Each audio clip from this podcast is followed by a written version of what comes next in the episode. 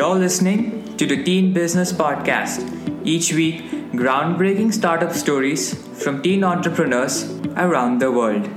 We bring you speakers and ideas that will improve your business acumen and help you succeed in the world of business.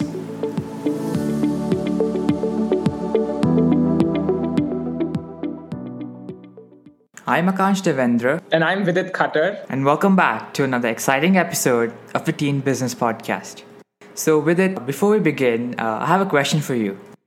Okay, go ahead. So, I've observed that you're really into coding and robotics. So, I want to ask you what do you think are the most important tools that are required for building a robot? Um, probably an Arduino kit and a computer to code. Hmm. Well, I don't completely disagree with that, but I'd like you to answer once again, and the answer isn't too hard to find. Um, I don't know, Akansh. What is it? The answer is drum roll, please. Your imagination. That's right. As long as you have the creative bug inside you, the sky's the limit. And this is exactly where our next teen entrepreneur comes into picture a true robotics and coding whiz. On the show today, we have with us Sidharth Srinivasan, the co founder of Trashbots, a comprehensive robotics platform designed to provide individuals and schools with the learning resources for mastering coding and robotics. His avant garde company consists of a community of committed engineers and students passionate about making engineering and programming accessible to students across the world. And we are super glad to have Sidharth on our show today. So excited to be on this today. So, Sidharth, to start off, can you tell us a little bit about Trashbots, how you started it, and what makes Trashbots such a unique platform? Sure, yeah, pretty loaded question there. um, so, so a little bit about Trashbots is we create this, you know, affordable STEM education platform for K through 12. And so, you know, what it actually is is we have this robotics kit you, you know, um, I, I, know the viewers probably can't see the camera, but you can hear it turn on. And so there's this robotics kit that the kids play around with. It has these LED matrix and speakers and motors and multiple sensors like an accelerometer, thermometer, compass, um, gyro, motor encoders, buttons. And so we're teaching kids about real world engineering with this kit. Plus, we have a software that kind of walks kids through not knowing anything about coding to basic block programming to eventually Python programming using that block programming as a fundamental. And then we have a big library of learning resources that kind of help introduce this platform into the classroom. And so all these three elements together make it such that we have this you know super easy to use, super fun platform that is super intuitive and uh, makes it such that they can start learning STEM and engineering um, at a very young age and, and, and do some pretty impressive things with it. You know, this company was founded by my brother and I a couple of years ago, and uh, you know, we went around the world teaching at different orphanages and schools and, um, you know, saw that, you know, the STEM education platforms that we were taking with us, they were very expensive, very unintuitive, lacked, you know, the resources that uh, the teacher really needed in order to start doing something with it. And so in entirety, was kind of uh, lacking in those capabilities and made it really hard to bring into the classroom, to purchase, and to get started using. That's pretty awesome. And uh, could you not tell us on how you came up with the name Trashbots for your company? Sure, yeah. I mean, so the whole idea behind the word trash bots is, you know, when we were when we were going and teaching with all these other STEM education platforms, we saw that one thing that kind of limited the students' ability to create stuff was the limitations on the pieces on the on, on the components in the kit. And so when mm-hmm. we created Trashbots, we said, okay, hey, what if we allow the students to use anything from their found environment, from their local environment, and add that on their robot? And so the whole idea of Trashbots is you're making robots out of the trash or recyclable materials you find around you, thus making the sky essentially the limit instead of you know what you have available to you, the limit in terms of what you can create. That's pretty innovative. And uh, could you now tell us a little bit more about the lesson plans that your platform offers, which makes it super easy for students to build projects that are actually applicable in the real world? So um, we have about 70 hours of curriculum. Uh, like I said, spanning K, K through 12. Um, it's being updated every single week, and you know each lesson has video materials and document materials, and it walks kids through you know just the basic building, then the basic coding, adding on sensors, and then eventually coding in Python. right? And so, um, yeah, I mean, we, we created this basic block programming app. It's called T Blocks. It's on iOS, Android. It's on the on the browser, and so that's what teaches kids at a very very easy level what like looping and weights and programmatic thinking, those kind of concepts are. And so that kind of dips kids' toes into the world of coding, and then we use that later as a fundamental, possibly to learn Python. That's interesting. So, in your opinion, what are the biggest knowledge barriers withholding creative minds from mastering robotics and coding? Yeah, I mean, so one actually takeaway we had from going and doing these trips around the world is, you know, there's so much innate intelligence like, you know, kids who are smart but don't have the resources or tools in order to take that intelligence and build more intelligence, build problem solving, build critical thinking, build creativity, build those soft skills which you really need to pair with intelligence in order to, you know, you know, be pretty gainfully employed in the 21st century. Right. And so what our whole mission with Trashbots here is we're trying to democratize STEM education on a global basis. Right. And STEM education is uh, generally seen as an avenue for students to express and build upon their critical thinking, creativity, and problem solving skills. And so and I think the barrier right now is that kids just don't have. I mean, many many kids around the world they can't afford or it's too unintuitive to bring these you know tools to teach critical thinking and problem solving and creativity in the classroom, and so it ends up just not happening. And so Trashbots are trying to make that more widely accessible, basically. That's super great to hear. And going back to Trashbots, uh, your kits are comparatively inexpensive with the other robotic kits out there. So, how exactly are they different from the competition, and how exactly were you able to accomplish such a low price point? Yeah, and so you brought up a great um, great place to start. One thing we we definitely wanted to focus on was affordability, and so we we have this one price point, hundred dollars, which includes the price of the kit, and then uh, you know we have the app, and we have all of our learning resources. And so it's a really, really, really competitive price um, because current day platforms just just are, are, are much more than that because they can afford to do that because there's schools that will purchase those type of platforms. Um, there's also a wide majority of schools who can't afford to purchase those platforms, and that's that's kind of what we're looking to do is apply to everybody, not just the the top. I mean, we've also just focused on making Trashbots as easy to use as possible. So that means you know making it easy to use right out of the box, having as much lessons as possible. So there's very very little teacher training necessary having you know creative uh, professional development programs to get the teachers um, started. You, you know the, the ability to use your found materials in your environment on the on the platform, and so uh, thus building upon your creativity and problem solving skills you know the ability to scale from kindergarten through 12th grade. It's not just applicable to one grade band such that you know when, when we're when we're talking with a director of career and technical education at a, at a district they can better understand that yes this one platform can apply to all of your students.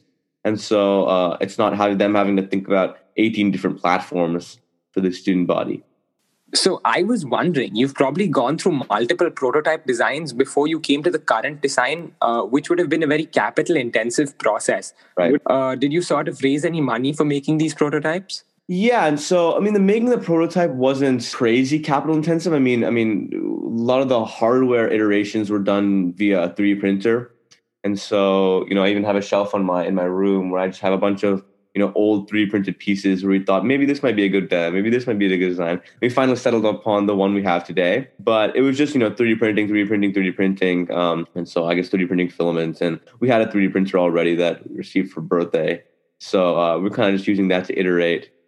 Um, and then the coding language, the other thing, which we kind of just iterated upon and kept iterating upon. And Rohit and I don't draw salaries at all, and so it wasn't a capital intensive process at all. Um, you know, once we got the product up and running, yes, we needed to raise capital. I mean, there's many reasons why we need fundraising. Uh, you know, examples of which we hired a chief revenue officer in the summer, and so salaries. You know, we have a paid you know social media group basically who um, help us uh, with paid social media and PR strategy. And so their retainer, um, you know, as, as we scale, we need to pay for inventory, right? I mean, at the very beginning, when we're just 3D printing and there's one, two units, um, it's not a big deal. But now we just had to figure out how to manufacture and assemble, uh, you know, 2,000 to 2,500 units.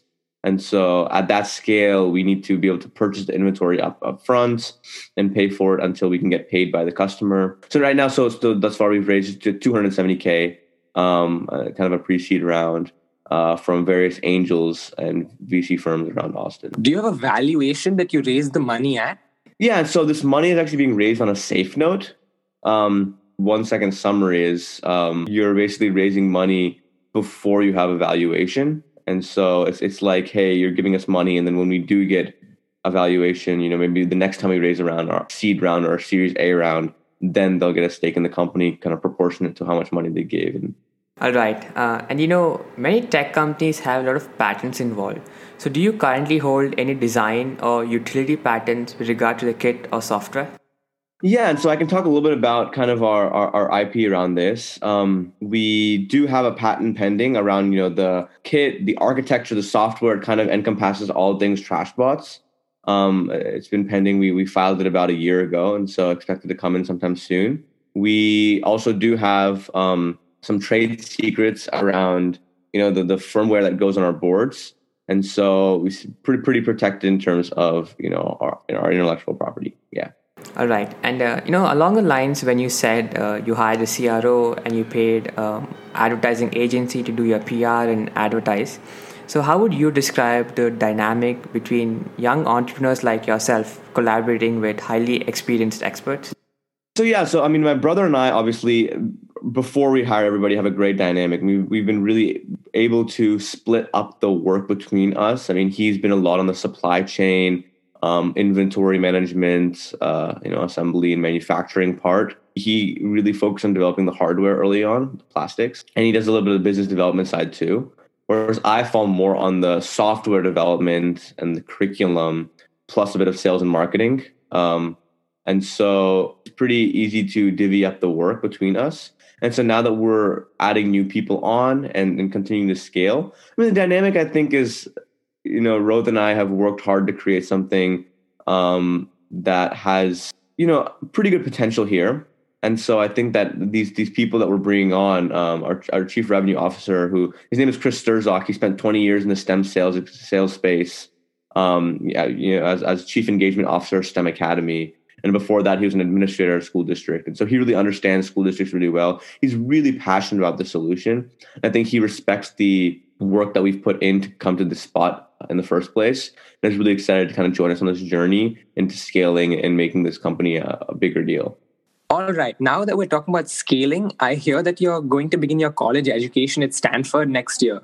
So, how do you think that's going to affect the management of the company at all? And also, do you have a certain milestone that you want to reach or you're working towards currently? Yeah, and so um, a snapshot of where we are right now. My brother Rohit is a junior at the University of Texas. Uh, he's studying mechanical engineering and honors liberal arts. Um, and I'm currently on a gap year, uh, like you said, currently heading to Stanford next year. Um, and so this year I've just been completely full time on the company, just working from home. Um, and yeah, I mean, next year I think is definitely um, a time we're gonna have to play by ear, figure out what happens. But I mean, I'm not I'm not doubtful in our abilities to continue to scale and grow the business while going to school. I think this company was started when Rohit and I were in high school, and it's it's continued to scale. While I've, I've still been in high school, and Rohit has gone on to college and I mean, I mean, this year things have really come together, and we've been doing really well. And so I don't uh, think that that growth is going to stagnate at all. I think we're going to continue to be able to support the business uh, despite being in college.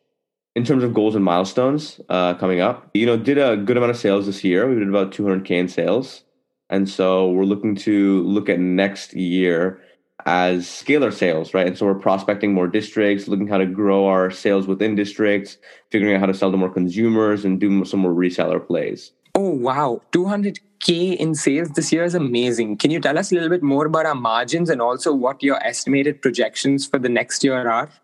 Yeah. And so margins, I don't want to get, I mean, too specific about it, but I mean, we have about 50 or so percent margins. I mean, we're doing pretty well on the margins for the, the hardware. Um, and so it's it's allowed us to you know keep some money to go and continue to scale the business. Um, as for sales projections for next year, we're not entirely sure. We're hoping that we can we can get about 800k is our is our goal. Um, just because of returning customers as well as new customers as well as some consumer um, side sales. Are your kits only sold in the US or do you ship internationally as well? Yeah, we ship to other countries as well. I mean, um, obviously the inspiration for this happened actually by orphanages in India primarily. And so um, we do ship to other locations. We found it easier to start the business and scale by selling and primarily marketing to districts in the US, especially because this need that we've seen internationally is very much prevalent here in the US. And so, yeah, that being said, you know, we are in some conversations with resellers, possibly internationally, to figure out if we can seed districts on an international basis. That's pretty cool. And to sort of wrap up, is there any piece of advice you'd like to give to the aspiring teen entrepreneurs out there? Yeah, I mean, it might be a bit cliche, but I think this just just do it. I mean, go find a problem around you. And you know, I think what's really key about what Rohit and I did is we find a lot of mentors and advisors to help us.